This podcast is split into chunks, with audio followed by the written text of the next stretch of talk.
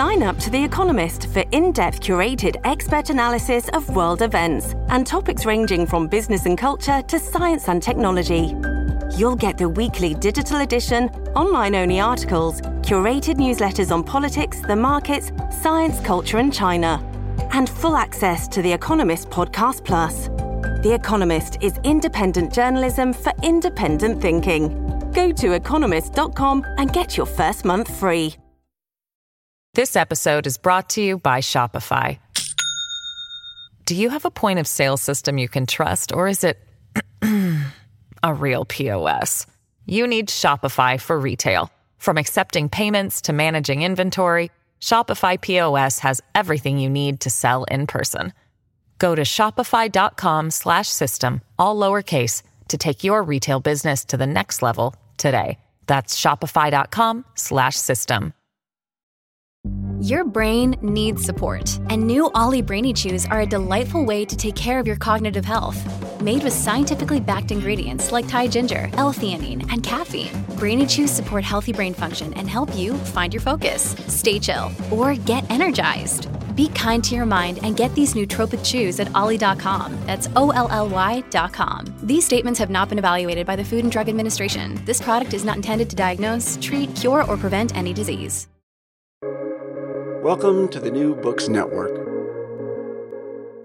Hello, welcome to the New Books Network. I am your host, Ari Barbalat. Today I'm honored and blessed to be in dialogue with Dr. George A. Kiraz. He is a fellow at the Institute for Advanced Study at Princeton University. Today we are going to be in dialogue about his new book, Water the Willow Tree Memoirs of a Bethlehem Boyhood published in Piscataway, New Jersey by Gorgias Press 2022. George, it's an honor to be in dialogue with you today. Thank you so much. To begin, please tell us about yourself. Where did you grow up? What formative events in your life inspired the scholar you'd become as an adult? Um, I was born and raised in Bethlehem uh, in the West Bank in Palestine.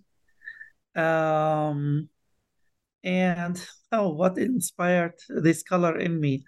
Um, my parents always advocated for education. And at church, I was surrounded by clergy, both monks and priests and deacons, who valued reading and writing and education.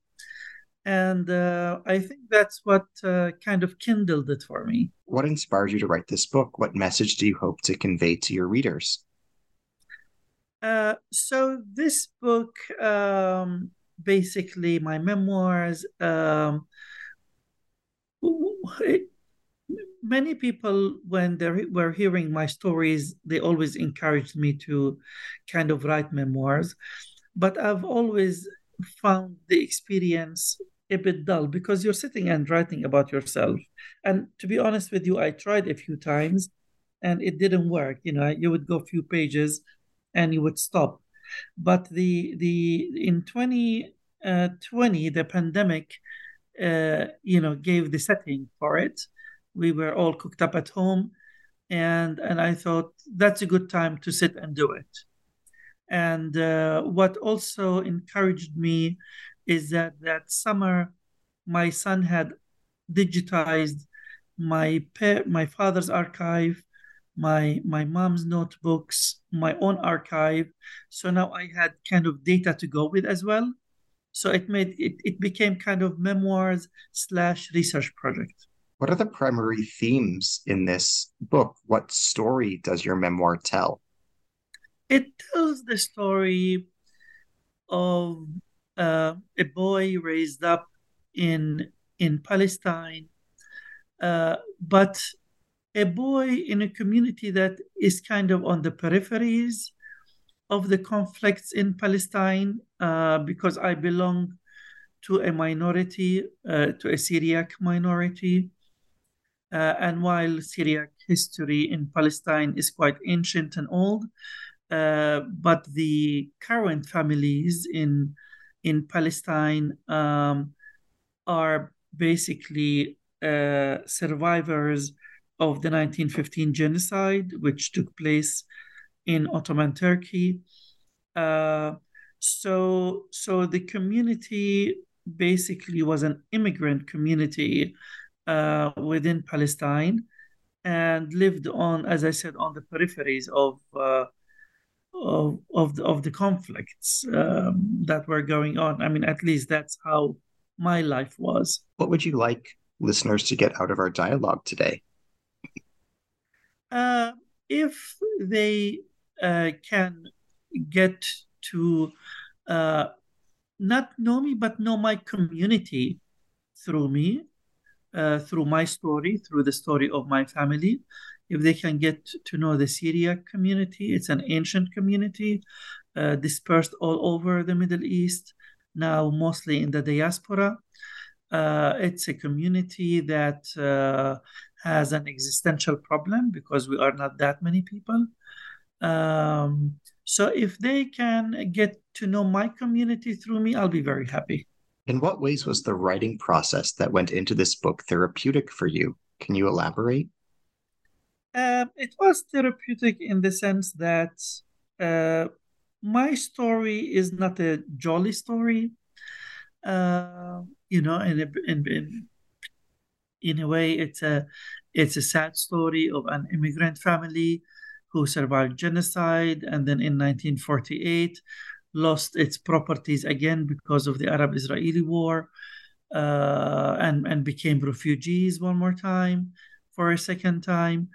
Um, and, uh, you know, that means uh, financially our family was not strong after 1948. So we had to grow up with that.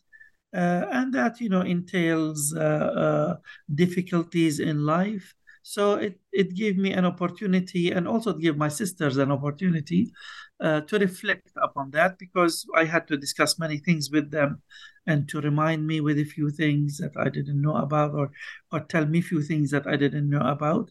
So from that perspective, it was uh, therapeutic and useful. What does your book teach us about trauma? Well, it teaches us about the trauma of wars uh, my family story is as is a story of immigrants. Uh, they used to live in what is now southeast Turkey, uh, upper Mesopotamia, and um, as a result of the 1895 massacres that took place, they had to move within the bounds of the Ottoman Empire. Uh, and again, the major move was in 1915 after the genocide. They had to leave the, their hometown and become an immigrant community in a bigger bigger city in Adana. Uh, my father was four years old or three maybe when they had to leave Adana uh, and walking basically walking and on donkeys all the way down to Lebanon and then later on down to Palestine. Um, and my father then built himself and, and, and made a good life for himself in Jerusalem, um, only to lose everything in 1948 again.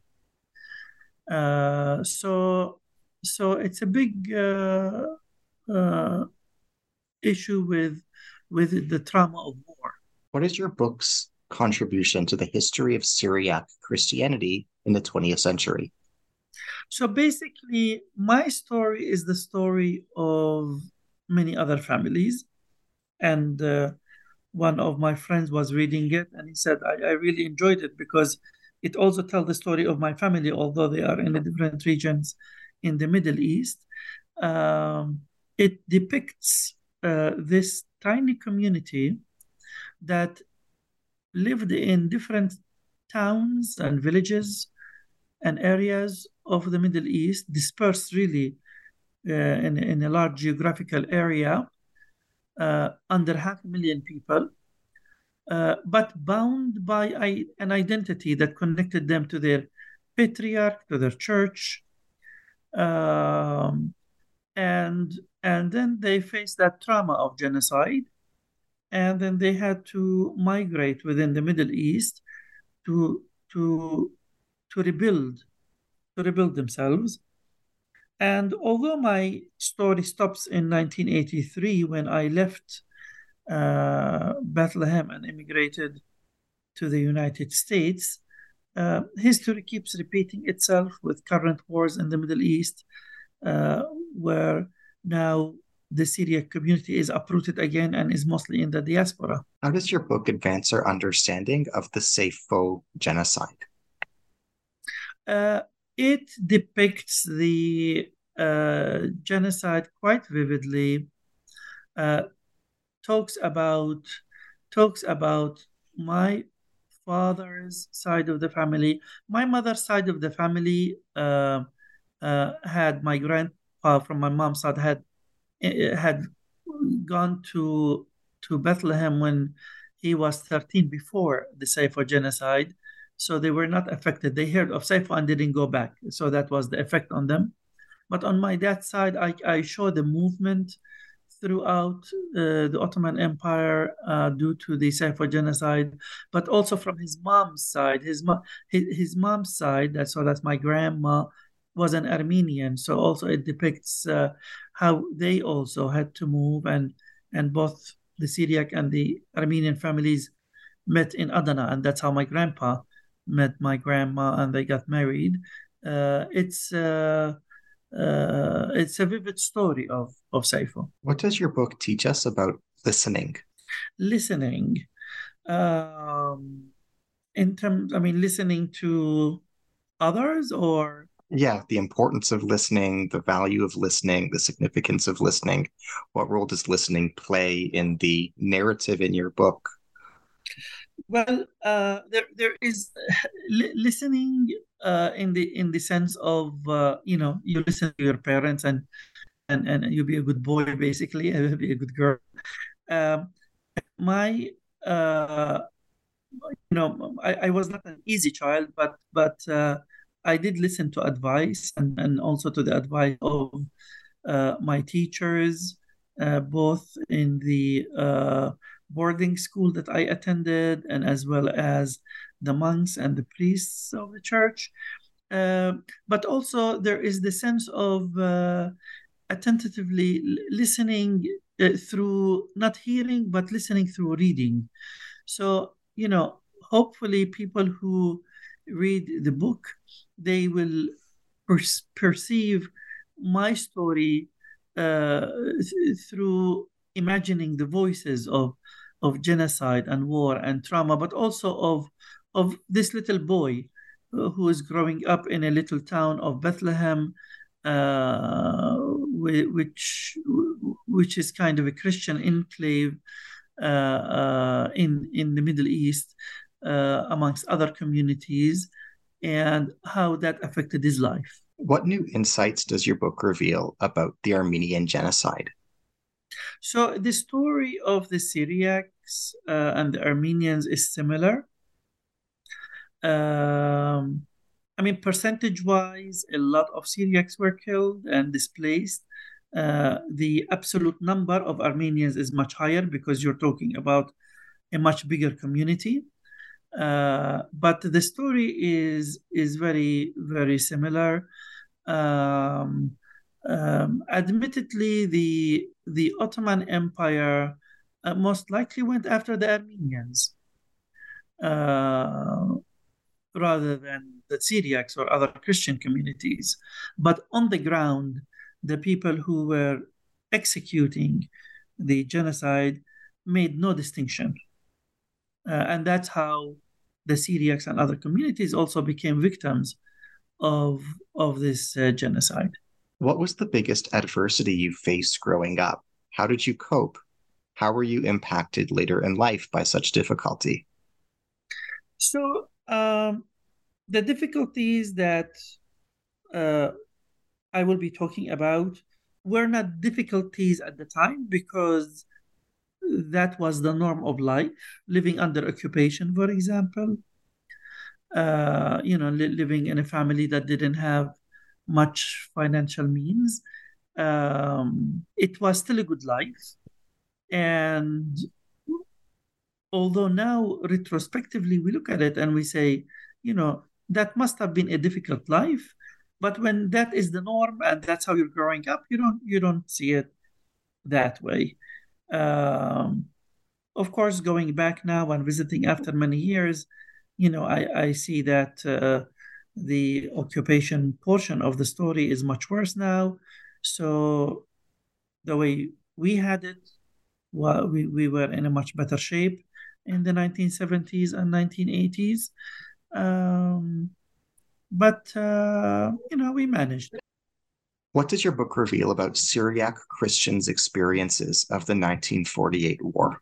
So, the Syriacs of Palestine, as I said, arrived there uh, as as immigrants because of the genocide, and some lived in Jerusalem.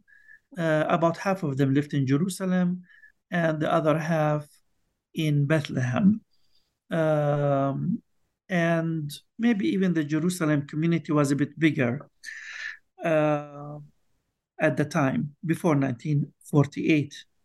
But then when 1948 came, a lot became refugees. They lost their homes, and that was the case of my father.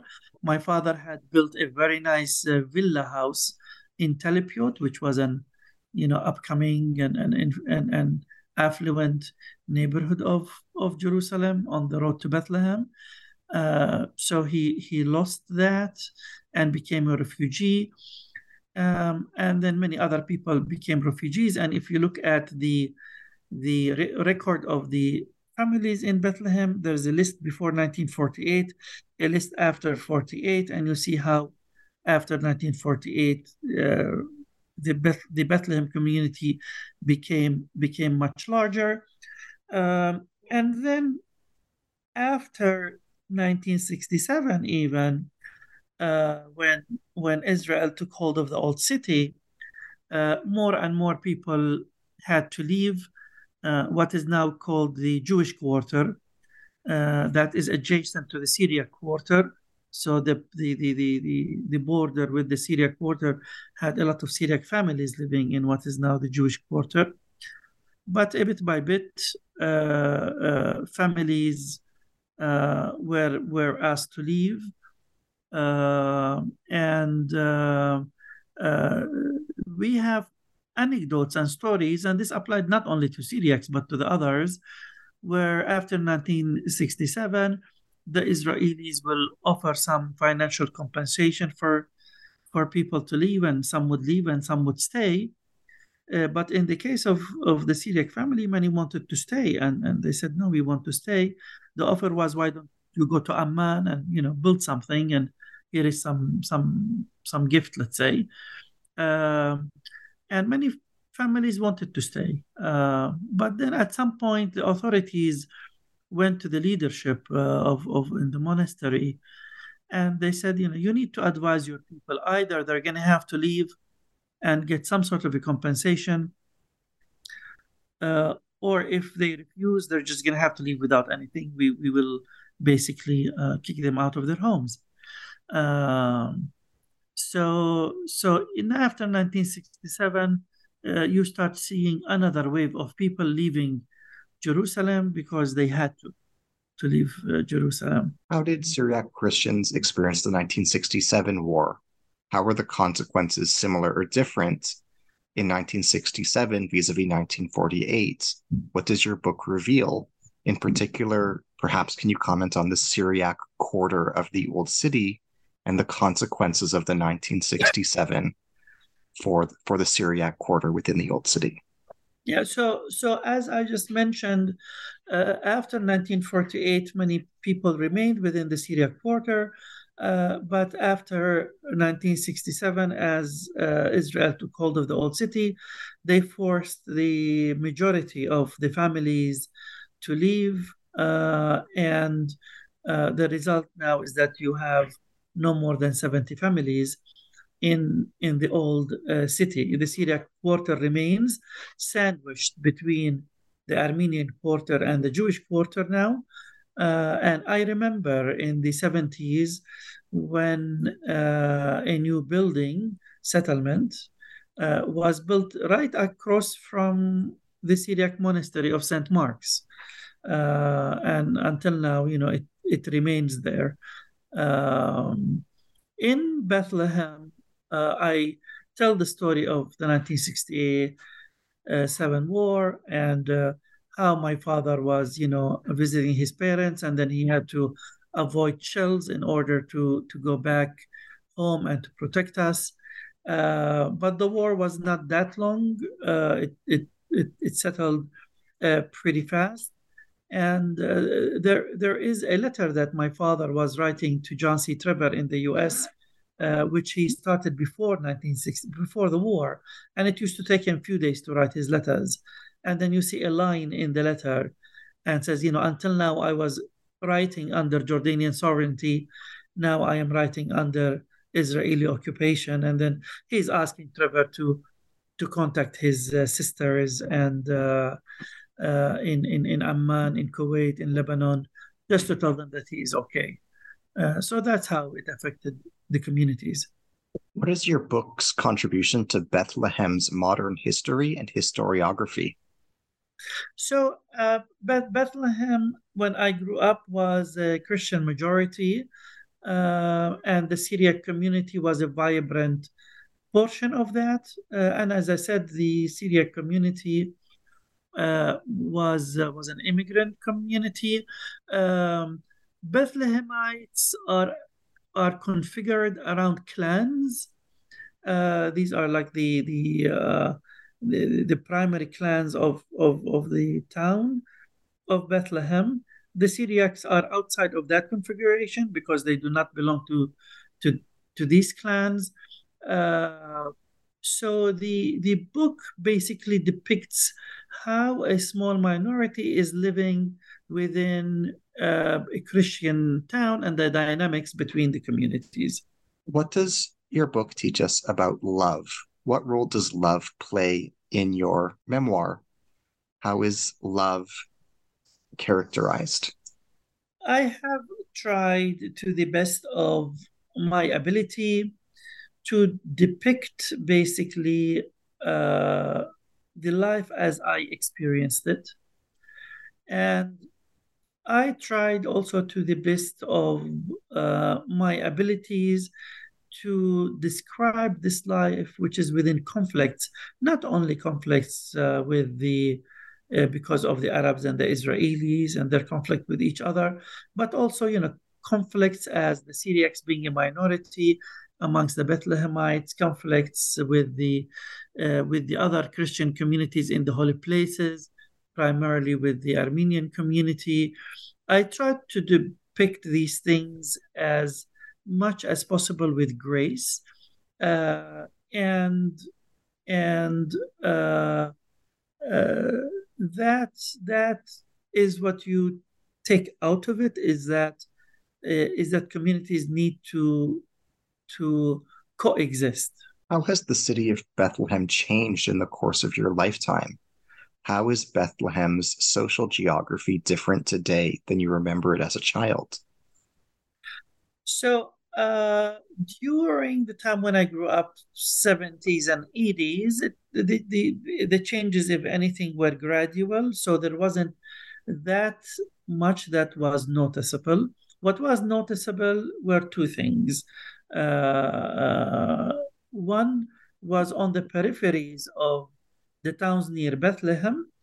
Uh, settlements were being built by the Israeli government I do remember seeing uh, seeing trucks uh, transporting uh, basically complete walls of homes. So uh, people in the Middle East used to build homes stone by stone. These were not stone by stone homes these were wall by wall basically uh, homes you you would find uh, you, you, would see a big truck uh, basically carrying four walls which which which is making an entire room probably uh, and that was the settlement of Gilo near Beit Jala uh, so I witnessed uh, that growing around the city of Bethlehem. Another thing that became noticeable was after the Iranian Revolution, uh, when Khomeini came to power, uh, we began to see uh, the uh, smaller Muslim community of Bethlehem changing a bit, where you would start seeing schoolgirls beginning to wear the hijab a day by day. It became more and more, and uh, that the word on the street was that that was because of, of Iranian influence and, and Iranian support to, to try to change the face of Islam itself within the city of Bethlehem. So that's what I myself witnessed.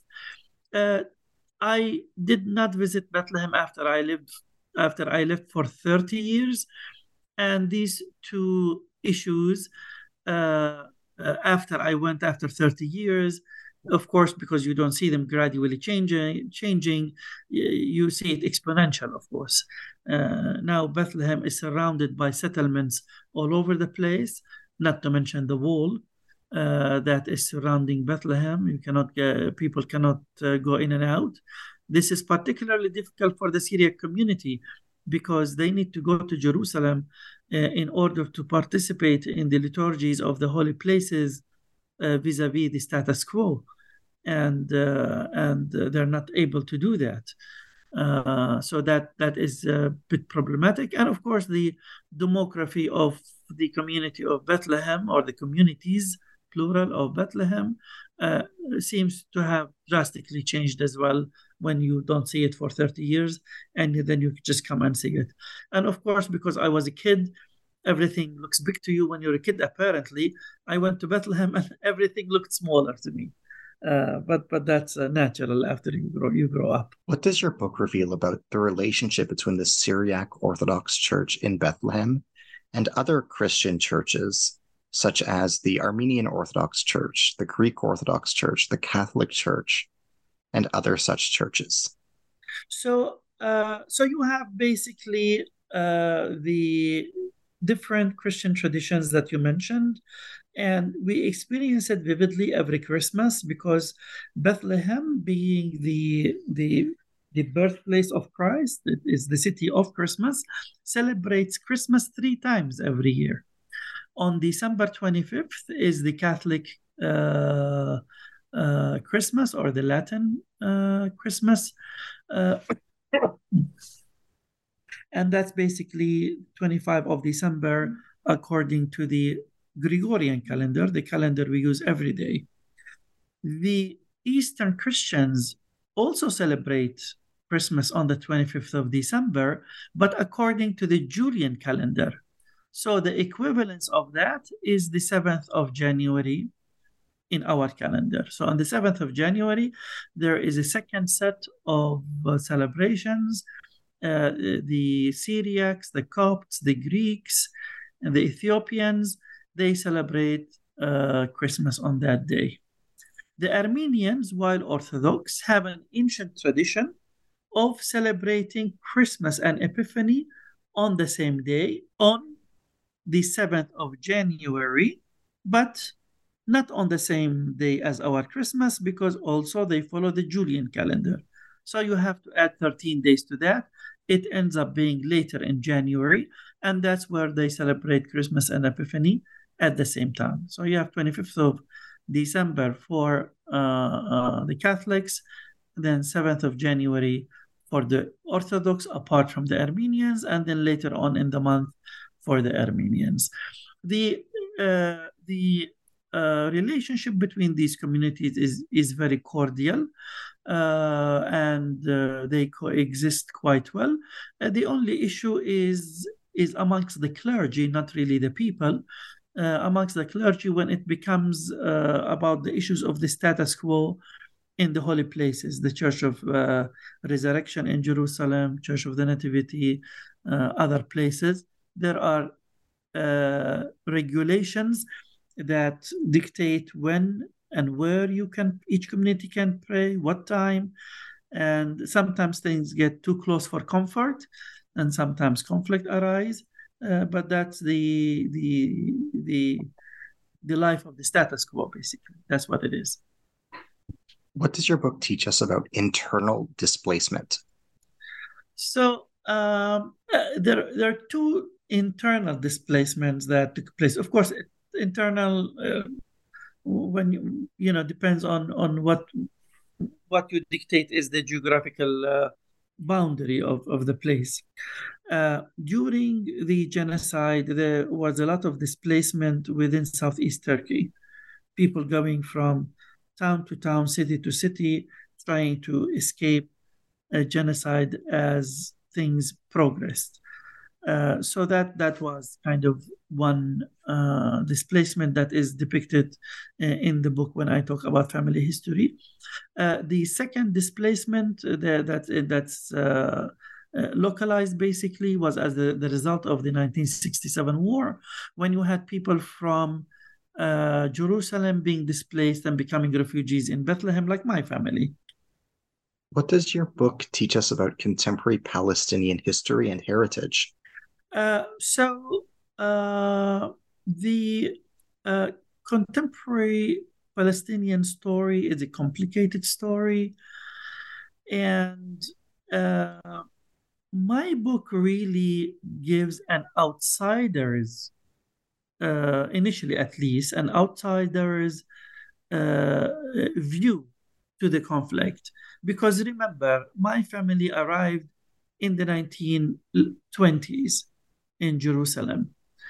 Uh, and that is the period of time uh, where uh, you start seeing um, immigration by Jewish communities from Europe to uh, to the Middle East, and then of course more and more in the 30s.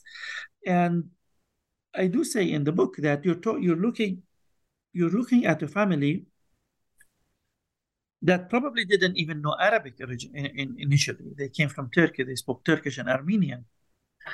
Uh, so you're talking about an outside, somebody looking at, at, this conflict from the outside, a family, a poor family that is trying to survive within a conflict that is that uh, is uh, uh boiling and growing around it, and how to navigate basically your life through this conflict.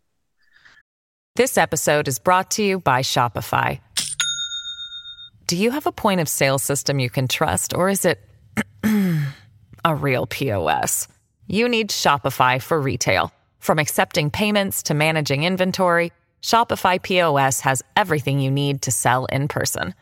Go to shopify.com/system all lowercase to take your retail business to the next level today. That's shopify.com slash system. Two of the Syriac patriarchs of the Syriac Orthodox Church are referred to in your book. The Syriac patriarch Elias III and the Syriac patriarch Jacob III. Can you comment on their legacies? Um, what was your relationship with Jacob III? What are your recollections of Elias III? So uh, Elias III was before my life. He was in the, the in the twenties and the thirties uh, in in the area. Uh, basically, after genocide, uh, uh, the patriarch was uh, told to leave Turkey, the modern state of Turkey. This is after Ataturk took hold of the new republic. Uh, the patriarch was more or less exiled uh, out of Turkey. And now uh, the patriarchate had no home because the home was in Mardin, which was within the bounds of the modern Republic of Turkey. And that's why Elias III went to Jerusalem. The hope of the church was that maybe Jerusalem can become the new patriarchate and uh, they established a printing press in Jerusalem. They started sending the uh, the brains of the community uh, to Jerusalem, the, the the the active monks, the the, the intellectuals uh, uh, to Jerusalem. Uh, they planned to organize a synod that not only had bishops but also other lower clergy and and people not from the clergy. And the plan was to hold the synod in Jerusalem. Uh, but later it was postponed. And when the church was unable to uh, to basically create its patriarchate in Jerusalem, uh, especially because of the status quo, the other communities, uh, Christian communities, uh, basically said that uh, there is no precedence of the, the Syriacs having a patriarch in Jerusalem. Uh, so, so then they began to think of Mosul uh, as a possible uh, place for the patriarchate, and then they held that synod I talked about that was supposed to be held in Jerusalem. They held it in in in Mosul, in Iraq, and then after Patriarch Elias went, uh, he also went to India for a visit and, and he died there. He didn't come back. As for Jacob III, he was the patriarch during my childhood, but he was in Damascus. Uh, he visited in the 1960s uh, uh, Bethlehem and Jerusalem, but uh, that that's uh, um, I, I, either I was not born or I was few years old, so I have no recollection but uh, uh, I don't have personal contacts uh, with him or did not have because he was based in Damascus. And and you've got to remember, like today we have internet and WhatsApp, and and and we communicate with everybody everywhere.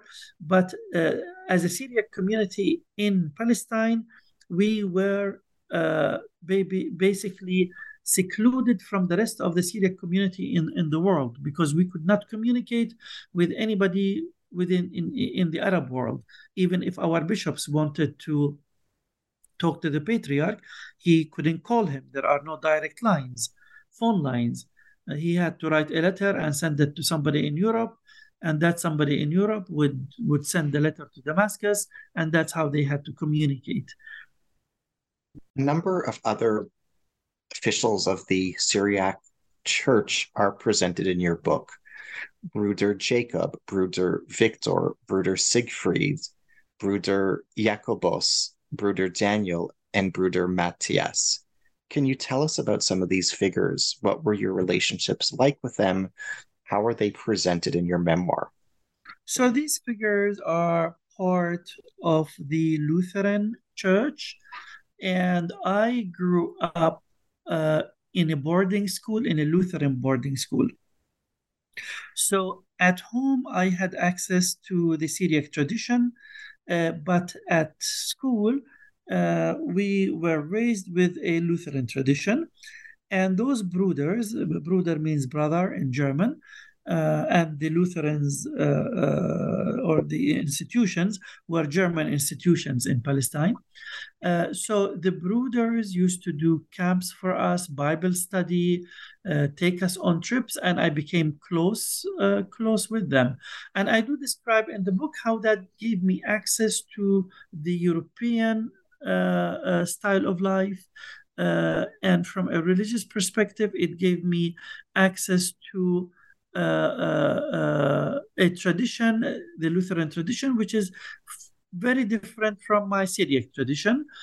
And I basically had the best of both worlds. it, it broadened my horizon, and I think this is why, um, you know, it made me a person who who, who likes uh, uh, intercultural things. Your book says some very interesting things about the history of the Dead Sea Scrolls. Can you elaborate on your relationship with some of the individuals involved in early scholarship on the Dead Sea Scrolls? What is your personal relationship to the Dead Sea Scrolls manuscripts? How does your memoir contribute to the history of the discovery of the scrolls and the controversies surrounding the various claims to them?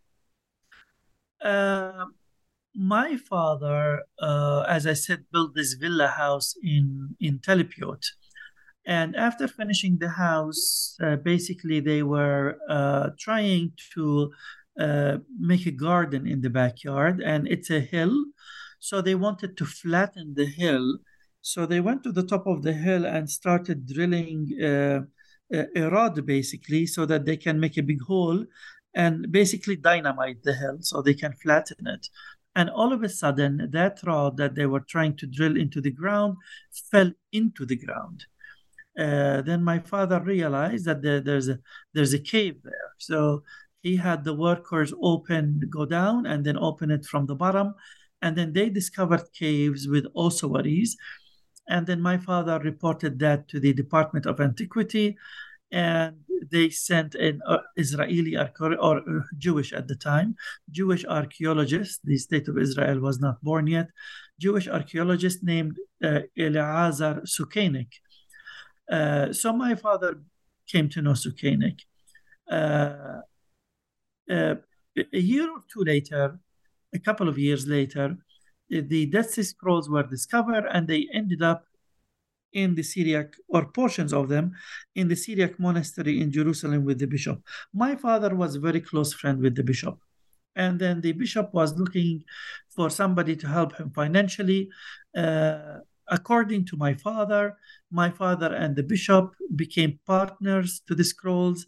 My father provided the financial assistance that the bishop needed, and that's how they became 50 50 partners. Uh, and one day, uh, my father contacted this archaeologist, Eleazar Sukenik, and said, Can I meet you? And then he, he, he basically came to the meeting holding in his hands the Dead Sea Scrolls to get the opinion of, of Sukenik. Um, and then the scrolls were in my father's house for some time. Uh, then they were taken for a second uh, scholarly opinion uh, by the Americans at the uh, American School of Oriental Research in Jerusalem. Uh, so that is my father's involvement uh, with the scrolls.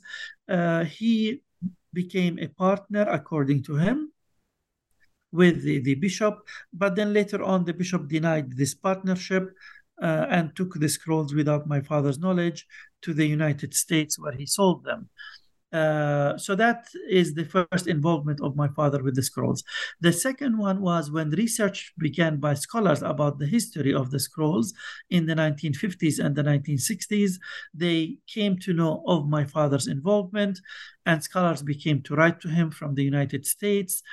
Uh, and basically, uh, the archive that my father had with this communication uh, is very rich about the history of the scrolls because one particular scholar, John C. Trever, would every time send questions to my father, and my father would go meet with the Bedouins who uh, who who discovered the scrolls or different personalities that played a role in the scroll, and would would would get answers to these questions, write them back to John C. Trever.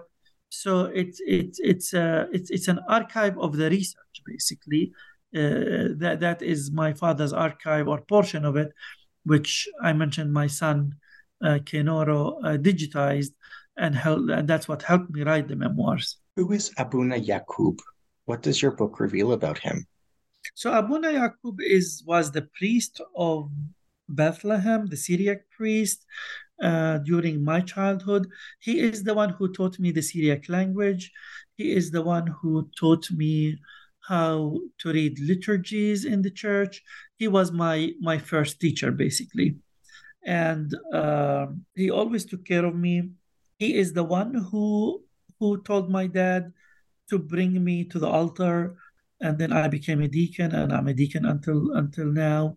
Uh, he he was my introduction to the Syriac Church. Can you tell us about Di, Di, Dairoyo Elio? What is notable about him?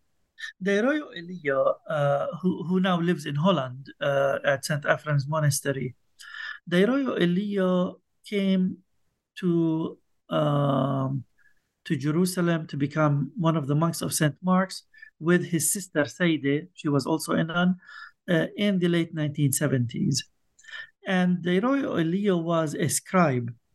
And, and the, the, the, the uh, uh, the tradition of scribes persisted until the advent of computer fonts uh, in in the late 1900s. so being a scribe was important. And when I was probably 13 or 14, uh, I wanted to learn this art. So Dairoyo Elio taught me how to write with, with ink and with a reed uh, and he taught me how to to fold papers, each five papers together to make a quire or a signature. And then later on, he taught me and he built for me a, a, a device to to bind books, uh, and and he helped me how to bind books, and I'm grateful to him. Who is Miss Munira Nasrallah? Can you say more about her? Uh, Munira Nasrallah was a teacher at Talita Kumi, uh, the school where, where I went. And she was a teacher of the Arabic language. Uh, and uh, uh, we had a good bond together. Uh, and when during high school, my high school days, I wrote my my history of the Syriac community in the Holy Land in Arabic. Um, of course, I was a teenager, so when I say I wrote, I wrote a historical book uh, as a teenager. Most likely, it, it, it's closer to collecting data from from different material uh, and made it into a, into a cohesive book. Uh, and uh, I asked uh, uh, Munira or Miss Munira if she can uh, edit the book for me. Uh, Arabic is not an easy language to write in. Uh, and uh, she was gracious and, and she agreed. She lived in a house on a hill uh, that was not accessible by a street near the school, and it was a big hike to get to her house. And I used to go there. We used to we used to sit all day long, read the text together, and she would be fixing the Arabic for the text. Who is Patriarch Mutafian. Why is he a person of prominence? Can you say more about him? Uh, Patriarch Mutafian, uh, uh, I met him much later in life. Uh, uh after I left, uh, he was the, Pet- the, Armenian Patriarch of Constantinople in Istanbul. And he visited the Syriac community in, in New Jersey uh, and uh, I talk about him when in my epilogue, where I talk about how some of the existing problems can be fixed, and uh, and and that was the the the, the, the current issues with the status quo between the Syriacs and the Armenians. And uh, I commended how the Patri- Armenian Patriarch of Istanbul uh, acknowledged uh, uh the difficult relationship that was between the Syriac Church and the Armenian Church at the uh, end of the Ottoman days. Uh, the Ottomans did not recognize the Syriac as an independent community, and they they they they had to get access uh, uh, to the Sultan via the Armenian Patriarch of Constantinople uh, and pay taxes through that patriarch. The same way the Greek Patriarch of Constantinople was responsible for all the Byzantine Orthodox communities and they had to pay taxes through them. That was the Ottoman system. Instead of dealing with every community, they chose the, uh, the, the, the, Greek Patriarch to uh, represent all Byzantines, even in the Orthodox in Eastern Europe uh, and they chose uh, and installed an Armenian Patriarch in Istanbul uh, to manage all the Oriental Orthodox, the Greeks, the Copts, within the Ottoman Empire in terms of taxes and in terms of representation with the state. Uh, but uh, you know, with with with with any with any power, always comes uh, comes a bit of abuse. It was difficult for these other communities that had no direct relation uh, or direct uh, uh, representation with the Sultan to, to get their work done. Um, uh, they always had to go either through the Greeks, that's the Byzantines, or the Syriacs had to go through the Armenians, to the degree that in the late 1900s we start seeing petitions arriving in, in Istanbul at the uh, uh, to the Sultan, both by the East European Byzantines asking to no, no longer be under the Greek Patriarch, that they wanted direct representation. The same thing with the Syriacs, writing to Istanbul uh, saying, We no longer want to be represented uh, uh, under the Armenian Patriarchate of Istanbul. We want to be represented independently and to deal with the Sultan independently. Uh, these things did not did not did not happen, uh, but this difficult history. Uh, between the Armenians and the the, uh, the, the the Syriacs was acknowledged in the speech of of the Armenian patriarch, and that's why I mention him, mention him in the book. Can you tell us about Butrus al Tawil? What was his role in his life? How do you portray him in this memoir? Uh, he was again somebody I did not meet, but uh, I heard an anecdote about him. Uh, it's a funny anecdote because they, they used to say uh, that my gra- maternal grandfather uh, used to predict things. Uh, for example, he he he used to predict that Hitler is going to fall, um, and uh, and also he predicted that the that uh, Amman, the capital state of Jordan, uh, is one day going to, to be ruined. And the anecdote is about about the, these predictions. Uh, it is said that this man Butrus al-Tawil uh, was was a fan of of of the might that that Hitler was projecting, uh, and later on, uh, this man immigrated uh, after 1967. We said many Syriacs had to leave. He had to leave uh, uh and, and settle in Amman. And uh, the, the funny part of the anecdote is that uh, during Black September, this is when there were problems amongst the Palestinians and the Jordanians in Jordan. fighting took place uh, this uh, Mr. Tawil took his kid, kids and, and left Amman. And people were saying, why did you leave Amman? I mean, this is a, this is a small conflict in, in, in a small portion of, of the city. Why are you leaving? Then he said, uh, Abdul Ahad. Abdul Ahad is my grandfather. He said, Abdul Ahad predicted that Amman is going to get ruined, so I am leaving. Uh, so that he is mentioned uh, in, in, in, in that context. Who is Barsoum Kiraz? Can you tell us about your relationship with him? So Barsoum Kiraz was my uh, my father's uncle.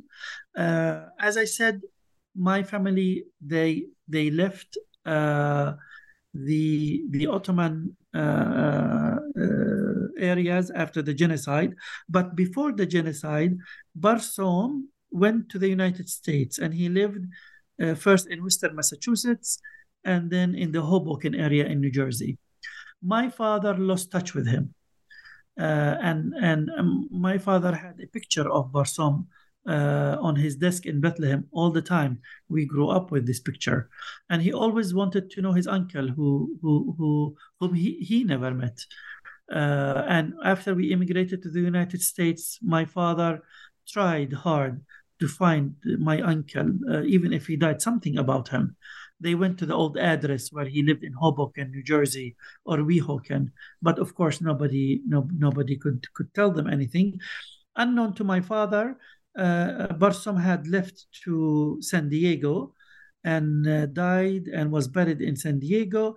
And we immigrated to Los Angeles. So it's really a pity we didn't, everything I'm telling you, we didn't we didn't know the story about Barsoum that he went to San Diego. Uh, he is buried in San Diego, and my father lived in Los Angeles. At least we could have taken him to, to see his the grave of his uh, uncle had we known at the time. But I discovered all of this after my my dad passed away. What does your book reveal about the history and historiography of Jerusalem? What is your book's contribution to Jerusalem studies or the study of Jerusalem? Uh, well, um, it talks really, it portrays really the life of individuals and families. It's, it, it, it can be looked at as a social uh, history of the people. It's not a history of states, it's not a history of conflicts, it's not a history of who controlled what when on the political uh, arena, but it depicts the life of simple, ordinary people. As we bring our dialogue today to a close, can you tell us about how you've been spending your time since you completed this project? Uh, I moved to other projects, but I stayed within this project uh, I I wrote an Arabic version of the memoirs, which I hope will be published this year. Uh, it's complete and has been copy edited, and now I am in the process of writing an an abridged Syriac version of the memoirs. I wish you the very best in your continued work. It has been an absolute privilege and honor to be in dialogue with you today. Thank you. Thank you so much for taking the time. To our listeners, I'm your host on the New Books Network, Ari Barbalat. Today I've been in dialogue with George Anton Kiraz. He is a fellow at the Institute for Advanced Study at Princeton University. We've been discussing his new book, Water the Willow Tree Memoirs of a Bethlehem Boyhood, published in Piscataway, New Jersey by Gorgias Press 2022. Thank you.